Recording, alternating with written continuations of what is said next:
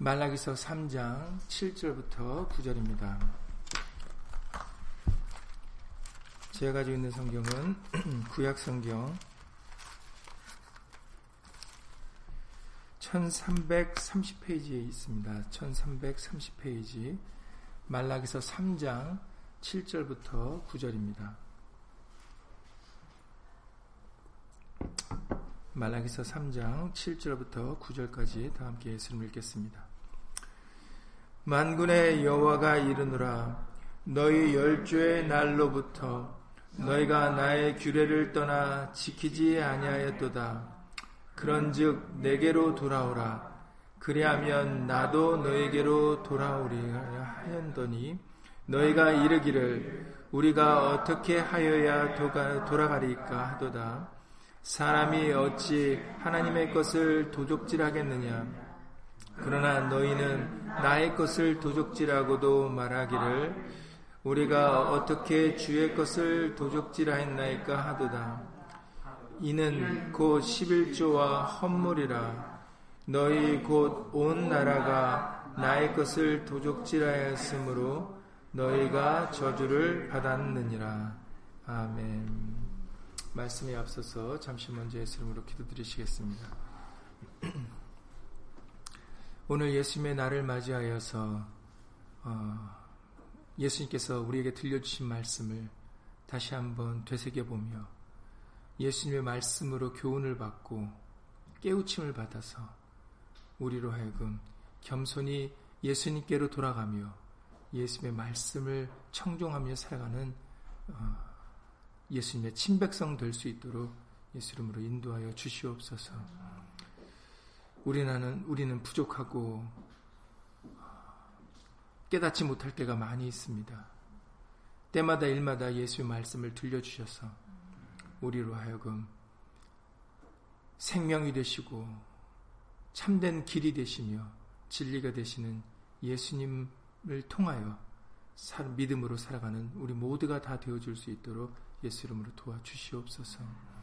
함께하는 우리들 뿐만 아니라 함께하지 못한 믿음의 식구들과 그리고 인터넷을 통해서 간절한 심령으로 예수님의 말씀을 사모하는 모든 심령들 위에도 동일한 예수님의 말씀의 깨달음과 은혜로서 예수 이름으로 함께하여 주시옵소서.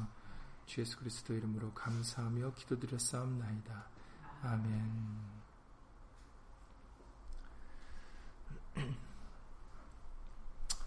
계속해서 말라기 말씀을 보도록 하겠습니다. 어, 7절부터 9절까지 읽으셨는데요. 그런데 사실은 이제 12절까지의 말씀은 이제 계속해서 같은 말씀으로 어, 이어져 가고 있습니다. 오늘 시간 관계상 어, 19절까지 말씀만 보도록 하겠습니다. 7절부터 이제 12절까지의 말씀을 통해서 우리에게 알려주시는 것은 어, 이제 11조에 관련된 얘기고 그리고 이제 어, 많은 인도자들이 11조에 대한 얘기를 할 때 이 말씀을 많이 언급을 합니다. 그런데 사실은 이 말씀은 음, 11조에 관련된 말씀만 아닌 것을 여러분들이 어, 꼭 생각을 하셔야 되겠습니다. 왜냐하면 우리 예수님은 돈이 없으신 분이 아니고 뭐가 부족한 분이 아니시거든요. 그렇기 때문에 우리에게서 뭘 받으시기를 원하시는 분이 아닙니다. 항상 우리는 이것을 잊지 말아야 됩니다. 그런데 인도자들이 알지 못해서 아니면 욕심으로 마치 하나님은 뭘 받아야 되는 것처럼 전달을 해서 어, 꼭 성도들이 뭘 내야만 어, 하나님이 기뻐하시는 줄 그렇게 어, 잘못 어, 알고, 알게끔 그렇게 전달한 부분들이 많이 있습니다. 그러나 여러분들이 성경을 열어서 읽어보시면은 하나님은 이 세상을 만드신 분입니다. 그렇기 때문에 무엇이 부족하신 분이 아니에요. 우리에게서 받으시는 분이 아니라 오히려 우리에게 주시는 분이십니다. 그렇기 때문에 우리가 하나님을 조물주라고 부르는 것이죠. 창조자라고 부르는 것입니다. 그러니까는 어, 우리가 무슨 인심 내듯 인심 쓰듯이 뭘 내가 뭘 해드리는 것처럼 여러분들 우리는 착각하시면 안 됩니다. 그래서 먼저 우리가 반드시 기억을 해야 될 것은 이 말씀은 말라기서 3장 7절 이하 12절의 말씀은 11조 돈에 관련된 것을 말씀하시고자 하는 것이 아니라 어, 우리에게 하나님의 것이 있고 우리 것이 있다라는 그것을 명확히 구분을 우리에게 지어주시는 말씀인 것을 여러분들이 기억을 하셔야 되겠습니다. 고린도 후서 12장의 14절 말씀을 통해서 먼저 우리가 조금 전에 앞서 말씀드린 것을 증명하는 말씀을 먼저 읽어보시면 고린도 후서 12장 14절 말씀을 통하여 사도 바울이 사도 바울을 통해서 하신 하나님의 말씀이죠. 보라 이제 세 번째 너에게 가기를 예비하였으나 너희에게 패를 끼치지 아니하리라. 나의 구하는 것은 너희 재물이 아니요 오직 너희니라. 어린아이가 부모를 위하여 재물을 저축하는 것이 아니요 이에 부모가 어린아이를 위하여 하느니라 라고 말씀하셨어요. 그렇습니다. 인도자들은 사도 바울을 통해서 들려준 하나님의 말씀 같이 우리는 다른 사람에게 폐를 끼치려고 하지 말아야 됩니다. 여러분들이 예수님을 믿고 예수님의 복음을 전하는 데 있어서 절대로 다른 사람에게 폐를 끼치려고 하면 안 돼요. 그것이 하나님의 말씀입니다. 누구를 도움을 받아서 누구를 통해서 뭘 하고자 하는 마음을 가지면 안 된다라는 거예요. 그런 마음이 있으면 우리는 하지 말아야 되는 겁니다.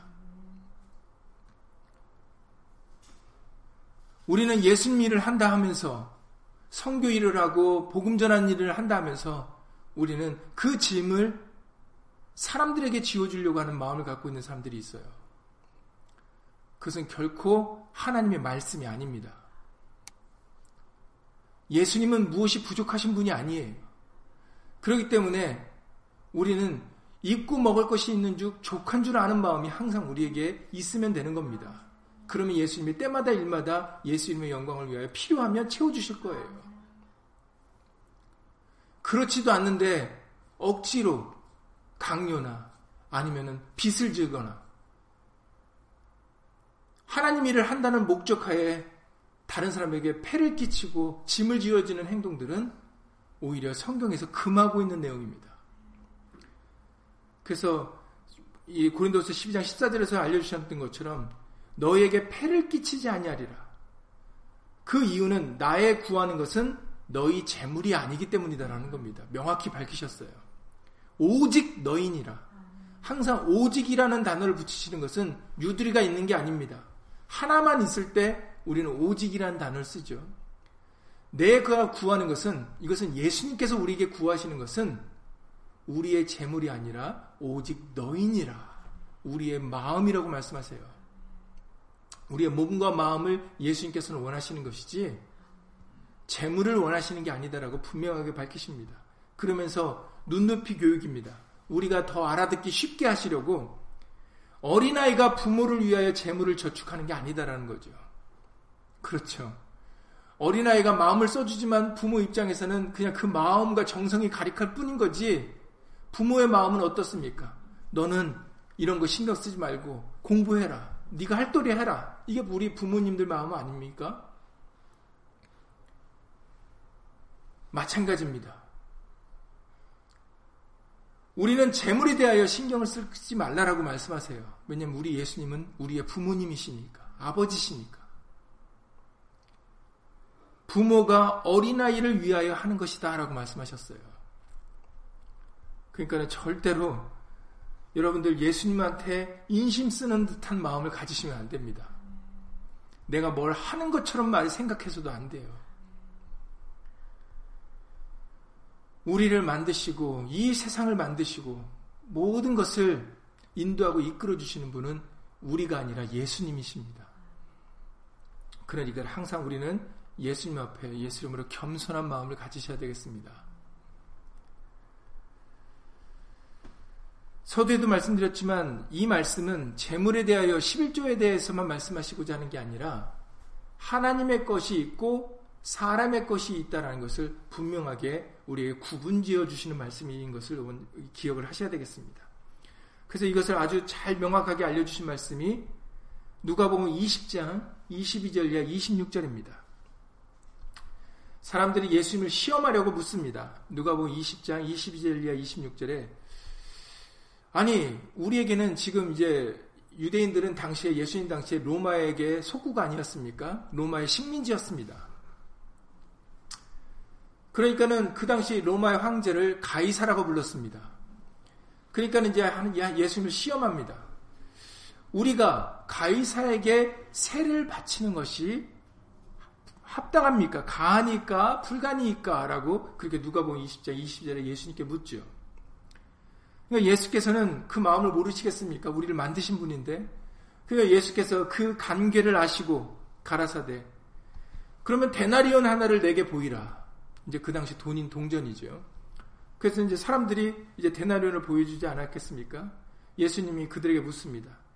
이 데나리온에 네 화상과 글이 여기 있느냐? 당시에 오늘날에도 우리가 집회에 유명한 사람들의 얼굴을 새기지 않습니까? 당시에는 가이사 로마의 황제의 얼굴을 그 동전에 새겼다고 합니다. 그러니까 예수님이 데나리온 하나를 내게 보이라. 네, 네 화상과 글이 여기 있느냐? 그러니까 사람들이 당연히 대답하되 가이사의 것입니다. 예수님이 말씀하십니다. 가라사대 그런즉 가이사의 것은 가이사에게 하나님의 것은 하나님께 바치라 이렇게 말씀하십니다. 이 애매한 말씀인 것 같죠. 어, 이 동전은 이 데나리오는 가이사 얼굴이 기록되어 있고 글이 기록되어 있으니 가이사의 것이 맞는데 근데 예수님께서는 가이사의 것은 가이사에게 하나님의 것은 하나님께 바치라 이러셨다라는 거죠. 그러니 백성들이 그것을 시험하러 물었는데 능히 그 말을 책잡지 못했다라고 그렇게 누가복음 20장 26절에 기록되어 있습니다.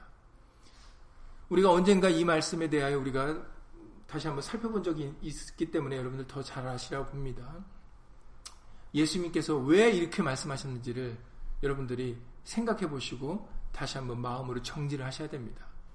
가해사의 것은 가해사에게. 다시 말해서 이것은 가해사라고만 생각하지만 당시 로마의 황제라 생각하지 마시고 여러분들이라고 생각하세요. 여러분들이 여러분들의 것이라 생각하면 그건 여러분들 것입니다. 그런데 어떤 것에 대하여 이게 하나님의 것이다라고 생각된다면, 예수님의 것이라고 생각된다면, 그러면 그것은 예수님의 것인 겁니다. 여러분들의 마음입니다. 온전히 다른 사람은 뭐라고 할 수 없습니다. 아무도 판단할 수 없어요. 그렇기 때문에 옆에 사람들이 이거 예수님의 것이니까 내놔라고 말할 수 없다라는 거예요. 항상 신앙은 예수님과 나와의 관계지 다른 사람은 끼지 않습니다. 각자가 그래요. 저하고 예수님의 관계고 여러분들하고 예수님의 관계지 그 누구도 그 관계에 이래라 저래라 할 수 없어요. 책임도 여러분들이 지시는 거고 잘한 것이 있으면 예수님 앞에 여러분들이 칭찬받을 것이고 잘못한 부분들이 있으면 여러분들이 예수님 앞에 책망받을 것입니다. 그러니 신앙은 누가 이래라 저래라 할 수 있는 것이 아니에요. 근데 어떤 사람들은 누구 얼굴 보고 해야 하는 사람들이 있어요. 신앙생활을. 그러니까 문제가 생기는 겁니다. 교회에. 어느 누구도 누구에게 이렇게 하라 말할 수 없고 어느 누구도 남의 눈치 봐서 해서는 안 된다라는 거예요. 이것은 성경에서 언급하고 있는 내용입니다. 그런데 우리는 세상에서 바깥에서 생활했던 대로 그대로 교회 안에 와서 눈치를 봐요. 아유, 목사님이 내가 이거 안 하면은 뭐라고 생각하실까? 혹시라도 믿음 없다고 생각하지 않을까? 왜 목사님이 여러분들 믿음 없다고 생각하는 것을 왜 걱정하십니까? 목사님이 재판자고 입법자입니까? 목사님한테 잘 보이면 여러분들 예수님한테 칭찬받으세요?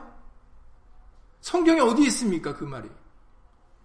그런데 우리는 세상에서 했던 그대로 데리고 이 교회 안에 들어와 가지고 무슨 목사님이 대단한 사람이 있냐, 인도자가 대단한 사람이 있냐, 눈치를 봅니다.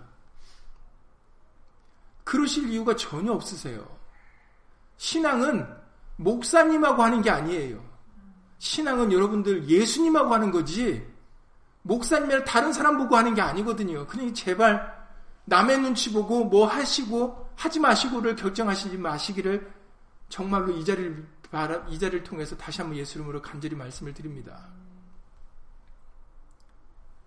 여러분들 생각에 예수님의 것이라 생각되면 그건 예수님의 것이고 여러분들 생각에 이건 내 거다 생각하면 여러분들 내 거라고 생각하시면 돼요. 그런데 단지 그 판단 기준에 성경 말씀이 되기를 원하는 거죠.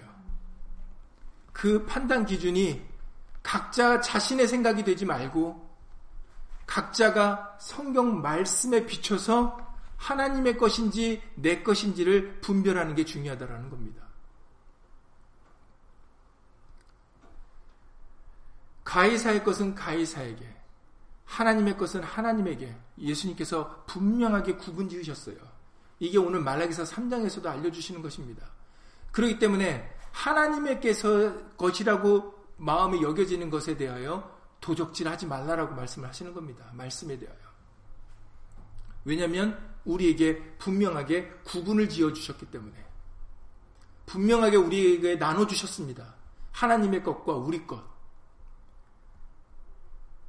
그렇기 때문에 하나님의 것에 대하여서는 절대로 우리가 두 마음을 품어서는 안 된다라고 말씀을 해주고 계십니다. 여러분들이 만약에 하나님의 것이라고 인정이 되지 않잖아요? 그러면 하실 이유가 없는 겁니다. 몸을 드릴 이유가 없고 어떤 것도 할 이유가 없는 겁니다. 서두에 조금 전에도 말씀드렸던 것처럼 남의 눈치 보고 신앙생활을 하는 게 아니거든요. 그러니 아직까지도 하나님의 것과 내 것이 명확하게 구분이 되지 않는다면 그냥 다 내 것인 것처럼 생각되면 그냥 그렇게 받아들이시면 되는 거예요. 그리고 마음으로는 예수님으로 기도를 드리셔야죠. 예수님, 성경에는 하나님의 것이 있고 내 것이 있다 하셨는데 그런데 아직도 이 기준이 나에게는 모호합니다. 아직도 모르겠습니다. 그러니 예수의 말씀으로 하나님의 것과 내 것을 예수 이름으로 구분짓게 하여 주시옵소서라고 마음으로 기도를 드리시면 돼요. 누가 강요하지 않습니다.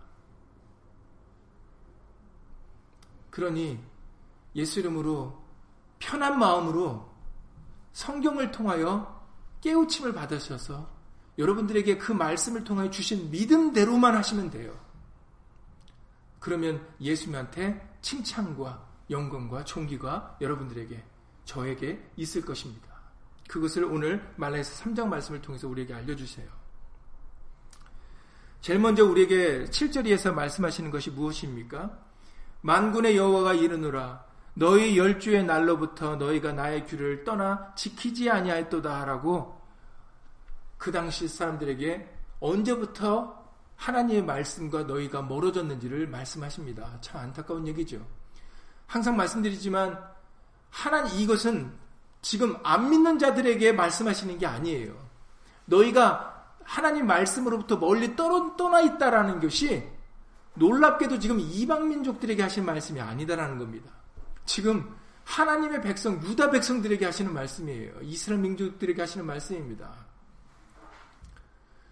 그래서 항상 자주 말씀드리지만 오늘날 어떤 사람들은 교회 다니면 구원받고 교회 다니면은 아무 문제 없고 교회 안 다니는 사람들은 무슨 큰 잘못 불구덩이에 떨어지고 지옥불에 떨어지는 것처럼 얘기하는 사람들이 있어요. 그것도 잘못됐네요. 성경에서 하신 하나님의 말씀이 아닙니다. 지금 이 말씀만 보더라도 지금 하나님은 먼저 하나님의 백성들에게 말씀하세요. 너희가 하나님의 말씀으로부터 떨어져 떠나 있다라는 거죠. 그러니 구분을 교회 다니는 사람과 교회 안 다니는 사람으로 구분 지으시면 안 됩니다. 문제는 더 큰 문제는 교회 다니는 사람부터 있어요. 그것이 하나님의 말씀입니다. 하나님의 백성이라고 하고 예수를 믿는 사람들로부터 더 큰 문제가 있다라는 것이 바로 성경에서 우리에게 알려주신 교훈이에요. 그런데 그것은 생각지 않고 교회 안 다니면 문제가 크고 교회 다니면 문제가 없다라고 생각하는 것은 그는 우리만의 착각입니다. 만군의 여호가 이르노라 누구에게 이르시냐면 바로 하나님의 백성인 유다 백성들 이스라엘 민족에게 이르시는 거죠. 너희 열주의 날부터 그리고 너, 너무나 놀라운 것은 너희만 문제가 있었다는 게 아니에요. 아주 오래전 너희의 조상 때부터 문제가 있었다라는 겁니다. 그렇습니다. 여러분, 오늘날 교회에서 일어나는 일들이 잘못된 일들이 오늘날에만 있는 게 아니에요. 아주 오래전부터 이 교회 안에 잘못된 일들이 자리 잡고 있었습니다. 그러니 여러분들이 옛날부터 이래 왔다라고 생각하시면 안 되는 거예요. 신앙생활 하실 때. 우리 개신교가 있었던 때부터 이렇게 해왔다라고 해서 마치 역사와 날수가 길면은 마치 그것이 그냥 올바른 것처럼 자리 잡는 경우가 있는데 천만의 말씀입니다. 하나님께서 우리에게 지적하시는 내용은 너희만 잘못된 게 아니라 그 잘못이 이미 오래전부터 있어 왔다라는 거예요. 그런데 우리는 교회 안에서 일, 행해진 일들이 우리는 100년 됐어. 200년 됐어. 아니면 언제부터 있었던 일이야. 그래서 마치 그것이 정당화되고 그것이 그렇게 해도 되는 것이냐? 우리는 착각할 때가 있습니다.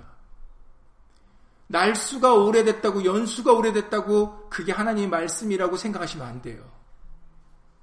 성경에 기록되어 있으면 하나님의 말씀이고, 성경에 기록되어 있지 않으면 하나님의 말씀이 아닌 겁니다. 지적하시는 내용이 너희 열주의 날부터 너희가 나의 규례를 떠나 지키지 아니었다 말씀하시면서 그러기 때문에 내게로 돌아오라 라고 말씀하시는 거죠.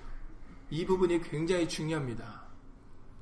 우리는 항상 예수님께로 돌아와야 돼요. 탕자같이. 예수님을 떠나서는 절대로 우리가 잘 될 수 없습니다. 눈높이 교육으로 알려주신 교육이 어떤 교육입니까? 요한복음 15장 1절 이하 8절에 포도나무와 가지의 비유입니다.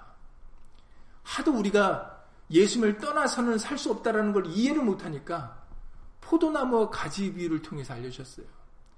가지에 사실은 나무를 볼 때 우리가 와, 저 나무 이쁘다. 저 나무 정말 멋있다 했을 때 나무 대를 보고 하는 게 아니거든요. 그 나무에서부터 정말 많은 가지들이 나와서 거기서 정말 푸르른 잎사귀가 있고 그리고 꽃도 피우고 열매들을 맺었을 때 그럴 때 우리가 그 나무를 보고 와, 저 나무 정말 보기 괜찮다.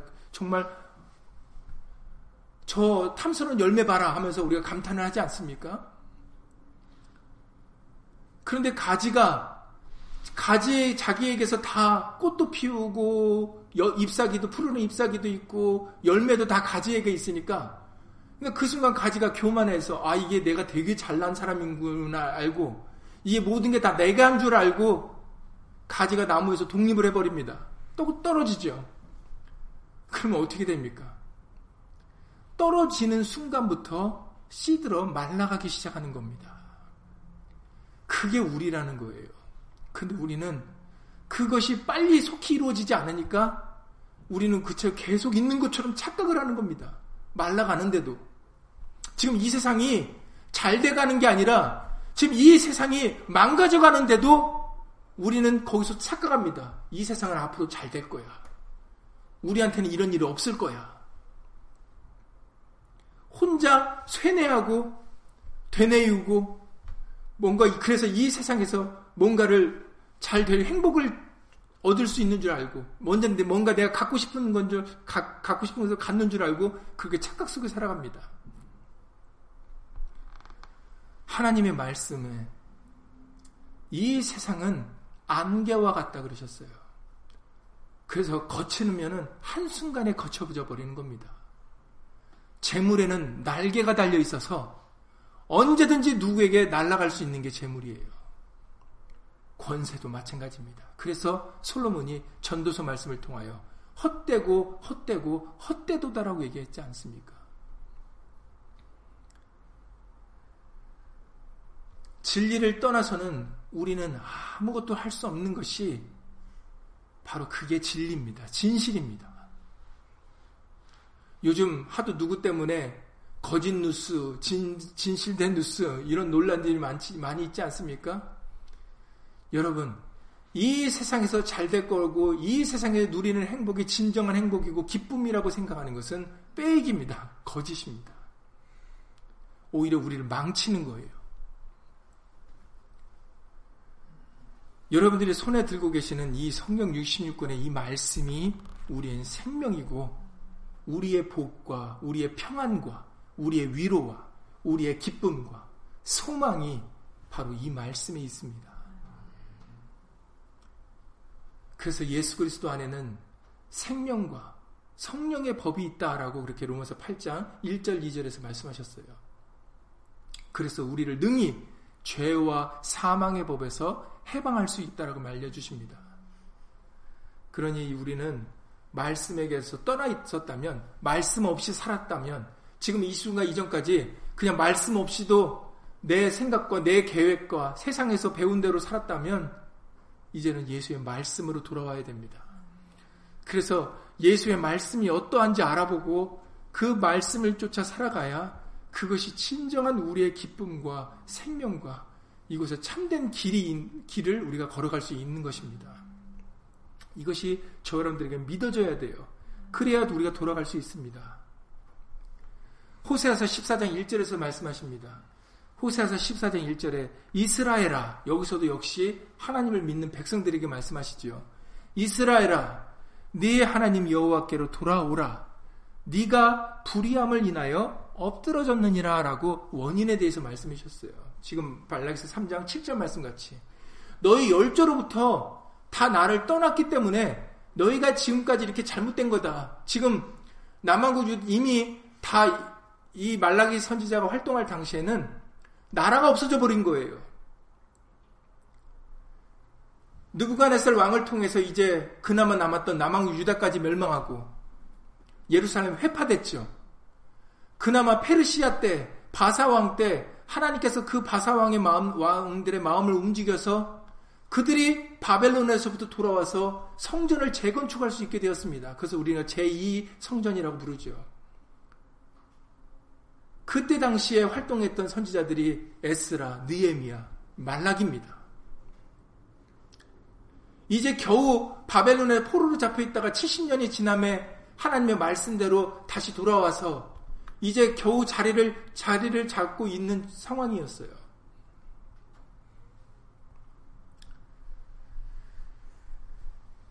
그들에게 예루살렘이 너희가 북왕국 이스라엘도 원래는 한 나라였던 나라가 북과 남으로 갈라지게 되고 그리고 다 다른 이방 민족들에게 멸망을 당하고 이제 겨우 소수들만 이제 돌아와서 제2성 예루살렘 성전을 거하고 여기에 거하게 되는데 이 모든 잘못된 일들이 바로 너희가 하나님의 말씀을 떠났기 때문이다라는 겁니다.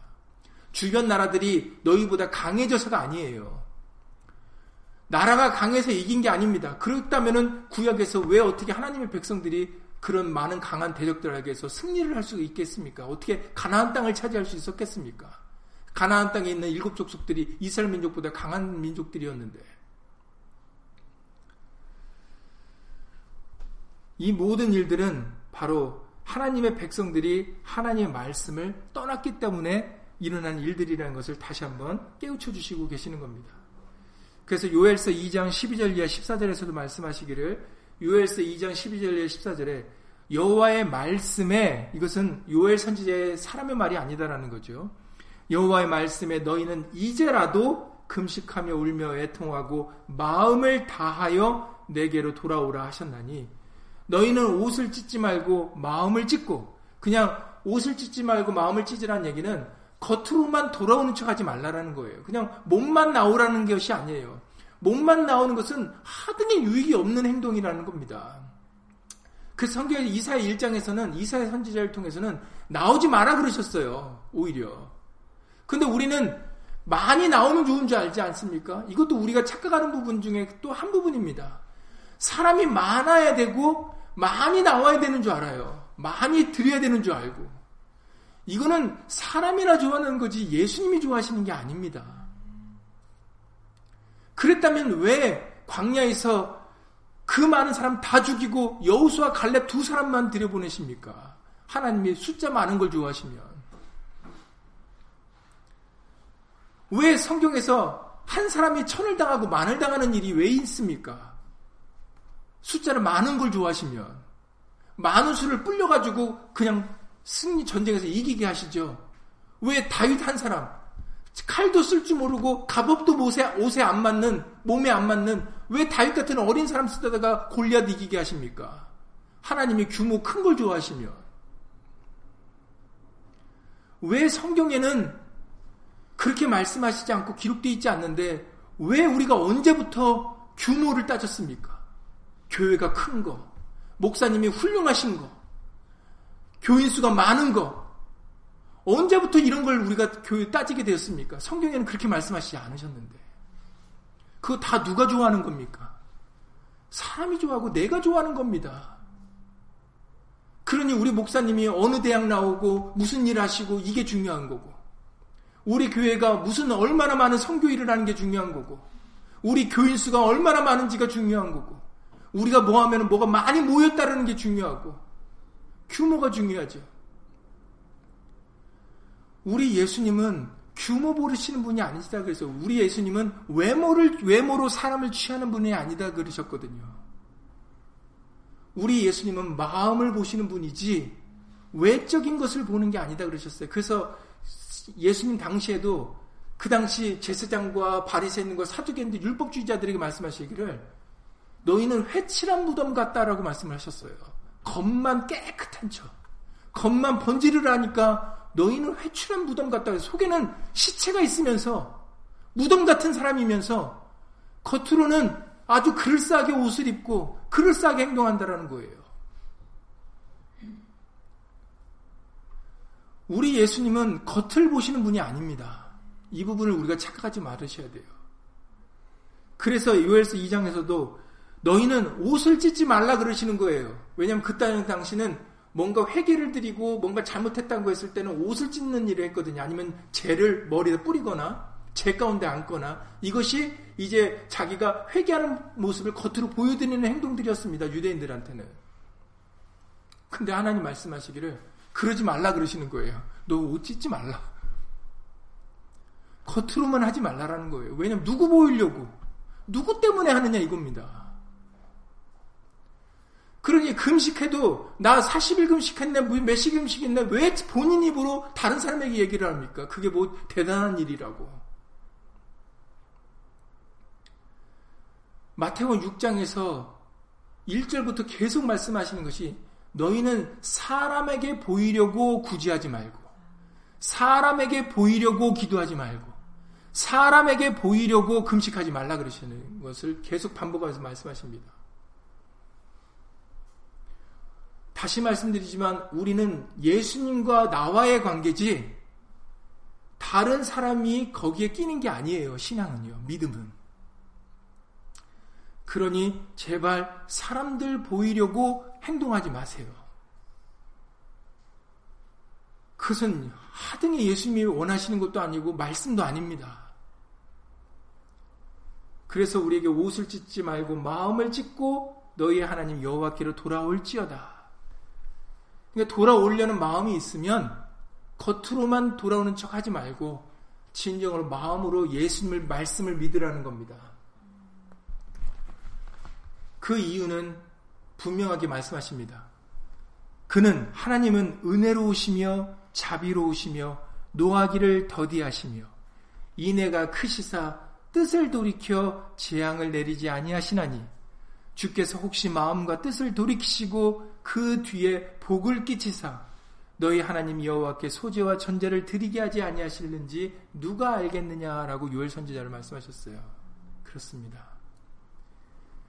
정말로 우리가 겉이 아니라 마음으로 예수의 말씀을 믿고 그 말씀을 쫓아 살아가지 않은 겸손한 마음으로 예수님께로 말씀으로 돌아오잖아요. 그러면 우리 예수님은 정말로 인애와 자비와 국률이 무궁하신 분이기 때문에 그렇기 때문에 예수 이름으로 우리를 용서해 주십니다. 우리를 국률이 여겨주세요. 그런데 우리가 돌아오는 척하고 사람에게 보이려고 하니까 안 되는 겁니다.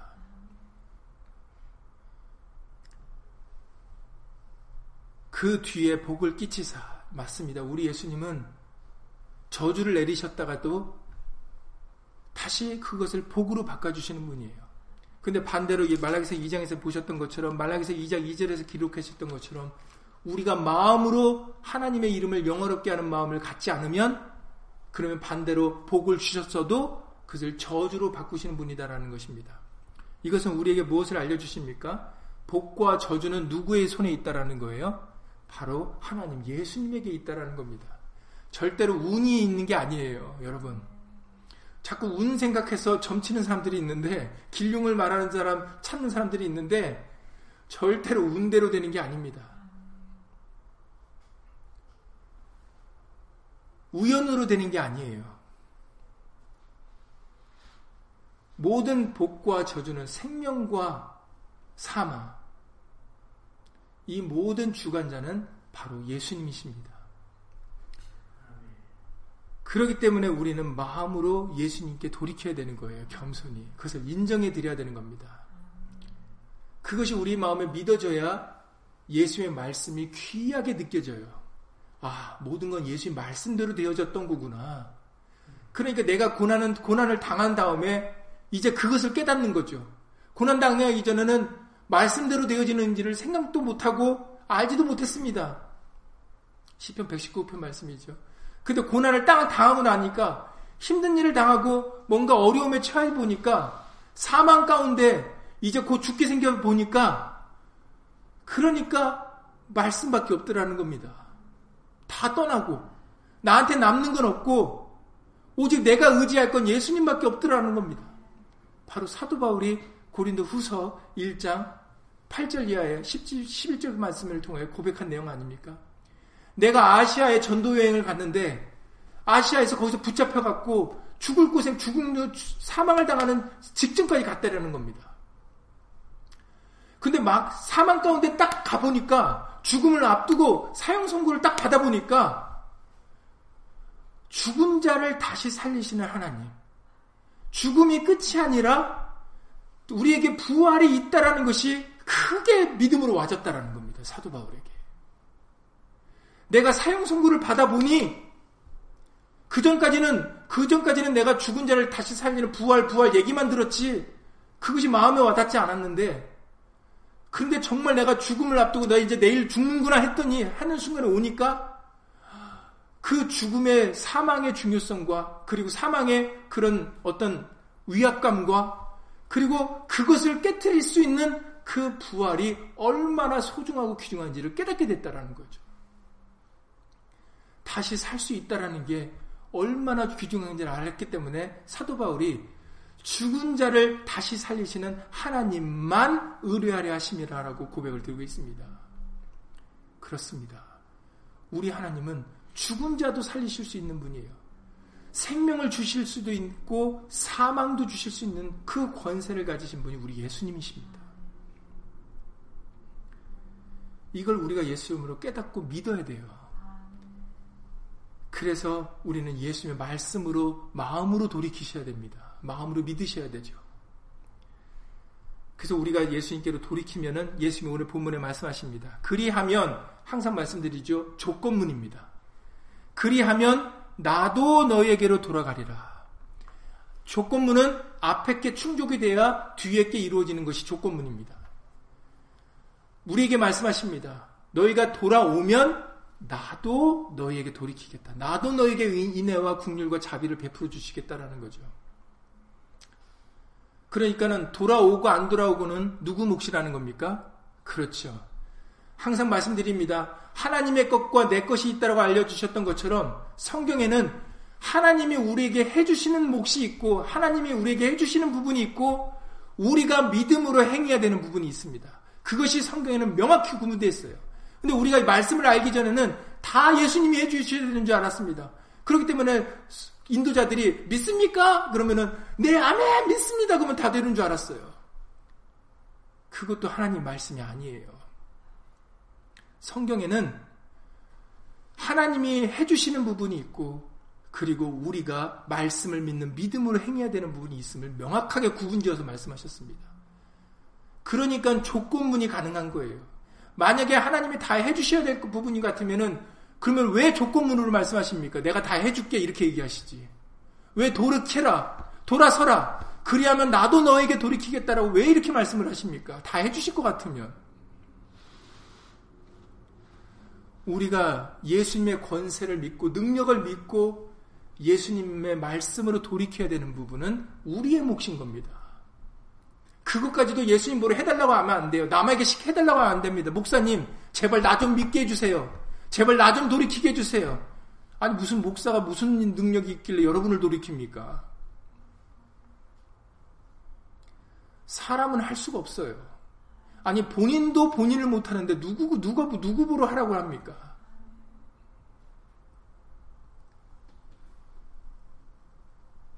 사람은 할 수 없으되 하나님으로는 다 할 수 있느니라고 마태오 19장에 말씀하셨어요. 그렇기 때문에 여러분들이 예수의 말씀을 듣고 예수의 말씀을 의지하여 예수님께 예수 이름으로 기도하고 강구를 드려야 됩니다.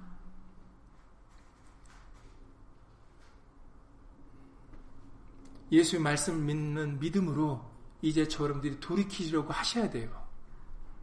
애쓰셔야 됩니다. 그래서 힘쓰라라고 말씀하셨어요. 우리에게 그 마음만 있잖아요. 우리 그렇다고 해서 여러분들 항상 말씀드리지만 하나님의 몫이 있고 우리 몫이 있다고 해서 5대5 관계가 아닙니다. 여러분들 이 부분도 착각하시면 안 돼요. 하나님의 몫과 우리 몫일 때 5대5 관계가 아니에요. 하나님이 우리에게 해주시는 분이 훨씬 많습니다. 그래서 10개 중에 하나라고 말씀. 우리가 하는 부분은 만약 10개가 있으면 우리에게 하라 하시는 부분은 하나밖에 안 되는 거예요. 9개는 하나님이 다 해주시는 겁니다. 정말로 우리에게 진정으로 마음으로 예수님께 돌이키려고 하잖아요. 그러면 예수님은 그 마음만 보고도 예수님이 다 해주십니다. 여러분, 우리 믿음의 조상 아브라함을 기억하세요. 하나님이 아브라함에게 뭘 시키십니까? 네 아들 이삭을 바치라 그랬죠. 이것은 완전 청천벽력 같은 거 아닙니까?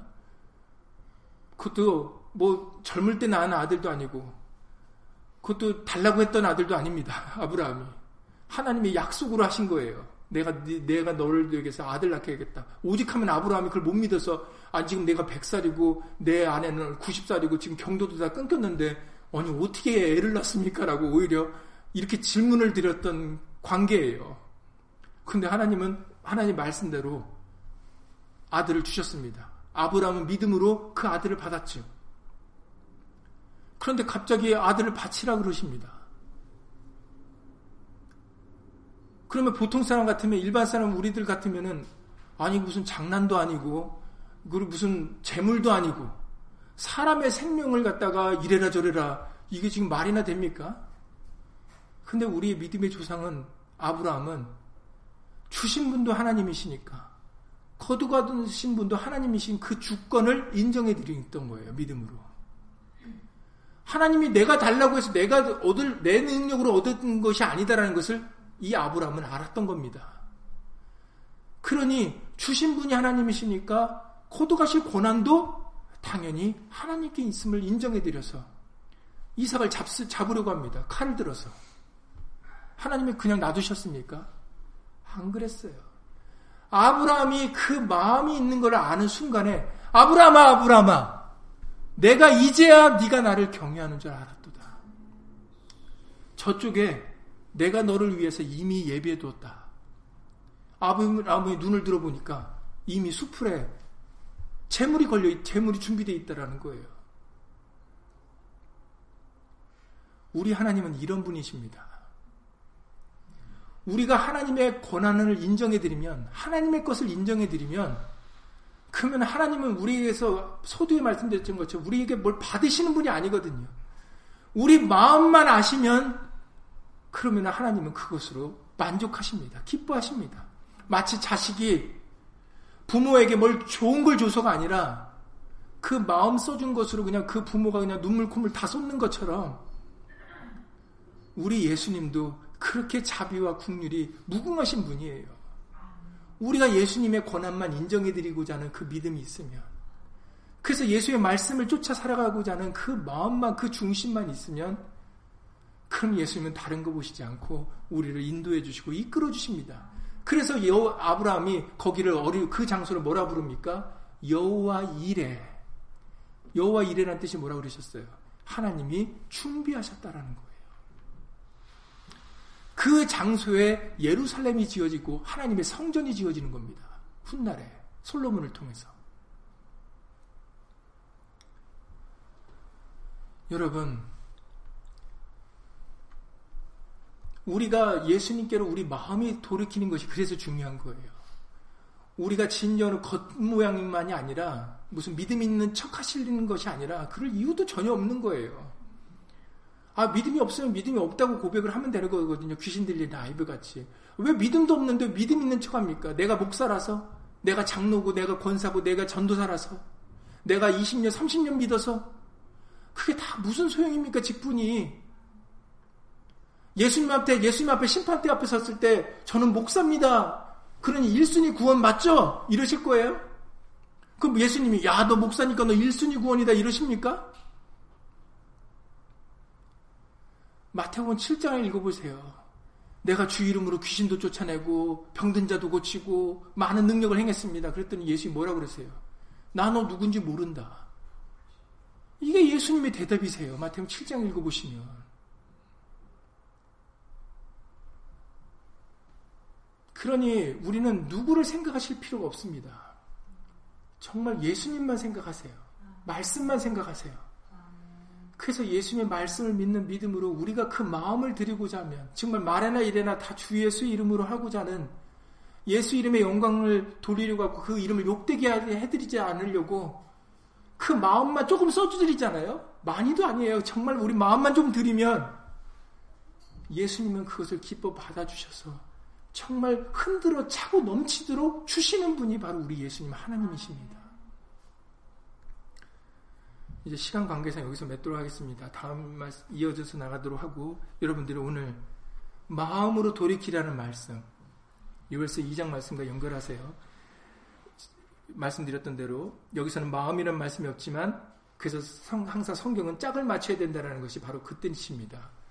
유월서 2장에서 조금 전에 말씀드렸던 12절 14절에서는 옷을 찢지 말고 몸만 돌이키지 말고 마음으로 돌이키라라고 말씀하셨어요. 그래서 성경은 짝과 짝을 맞춰서 좀 더 더 하나님의 뜻을 온전히 우리가 분별할 수 있게 되어지는 겁니다. 그래서 신명기 30장 9절 이하 10절에서 말씀하십니다. 신명기 30장 9절 이하 10절에서 9절 10절이 같이 붙어 있어요. 네가 네 하나님 여호와의 말씀을 순종하여 이 율법책에 기록된 그 명령과 규례를 지키고 네 마음을 다하며 성품을 다하여 여호와 네 하나님께 돌아오면 조건문이죠. 네 하나님 여호와께서 네 손으로 하는 모든 일과 네 몸의 소생과 네 육축의 새끼와 네 토지 소산을 많게 하시고 네게 복을 주시되 곧 여호와께서 네 열조를 기뻐하신 것 같이 너를 다시 기뻐하사 내게 복을 주시리라 이렇게 말씀하셔요. 그냥 마음과 성품을 다하여 예수님께 말씀으로 돌아온 것 뿐인데 우리 하나님 말씀하시기를 네 손으로 하는 모든 일과 네 몸의 소생과 네 육축의 새끼와 네 토지 소산을 많게 하시고 네게 복을 주시되 네 열조를 기뻐하신 것 같이 너를 다시 기뻐하사 네게 복을 주시리라 라고 이렇게 말씀하신다는 얘기죠. 이렇게 숨차게 얘기할 정도로 많은 말씀을 해주세요. 그러니 여러분들 기도 드릴 때 복 주세요, 은혜 주세요 이렇게 안 하셔도 된단 말이에요.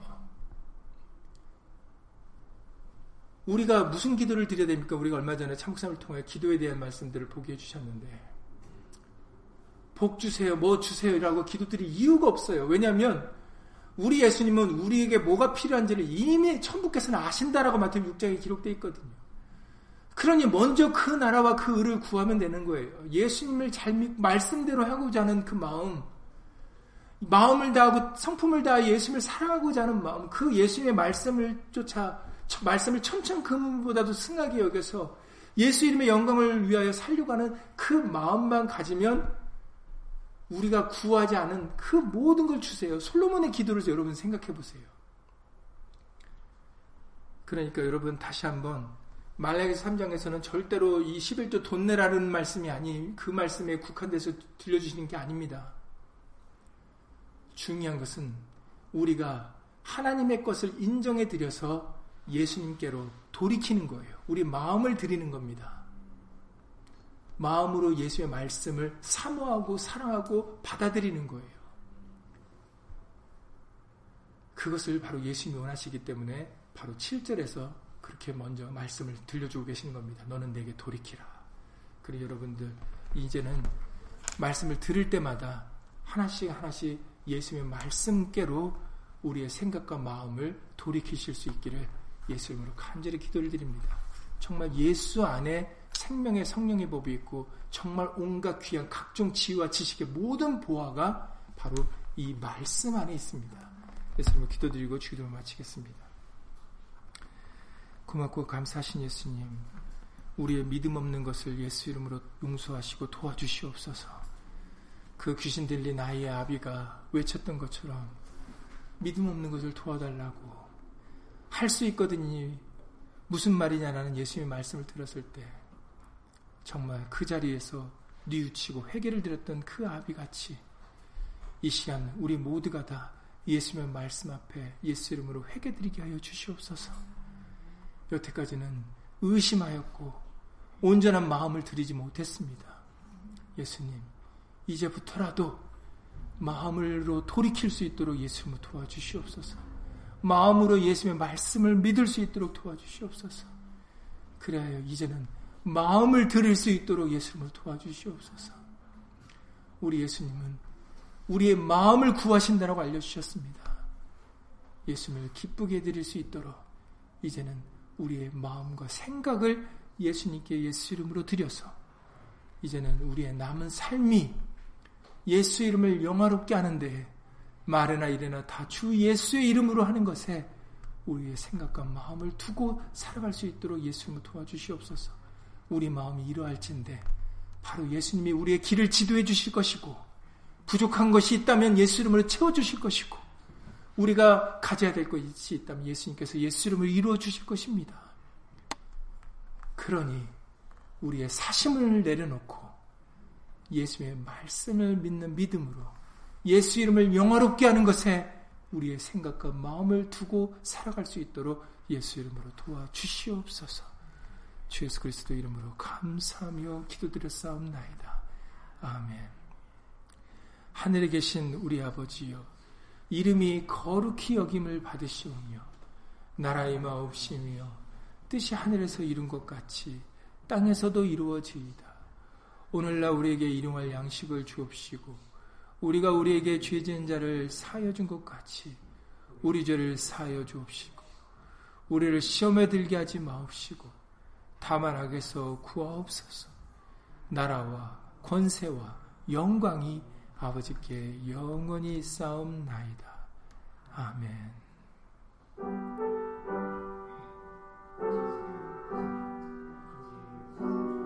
예, 예수님 도와주시옵소서. 예수님 도와주시옵소서.